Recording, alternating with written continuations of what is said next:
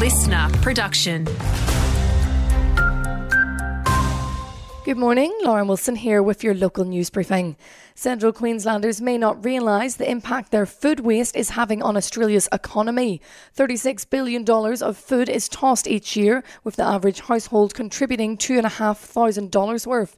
Griffith University's Shahla Hosseini Bai says policymakers need to start thinking about food security and encourage more education around substandard produce. And also shops and fresh produce outlets, they need to have a little bit of initiatives and then encourage people to buy substandard fresh food and vegetables. A reminder to be croc wise when near water, as crocodile sightings for last year hit record highs.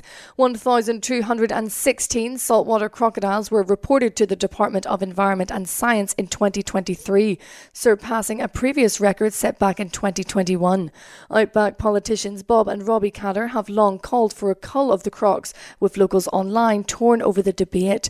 There were several close calls with humans and crocs last year, with fisherman Kevin Darmody losing his life to a croc last April in North Queensland. And if you've already failed on your New Year's resolutions, try to go easy on yourself.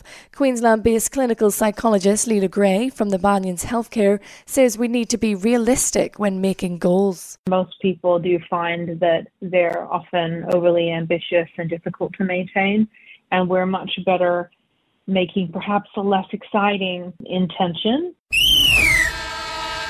Taking a look at local sport now, Gladstone was buzzing over the weekend after the return of Speedway. It was a night of great racing, however, one unfortunate vehicle rollover left the Nostalgia's lap results unposted. The driver of the Torana, Dennis, was thankfully not injured. In first place in the Super Sedans, Brock Atkins took the top spot, followed by Zach Brims in second.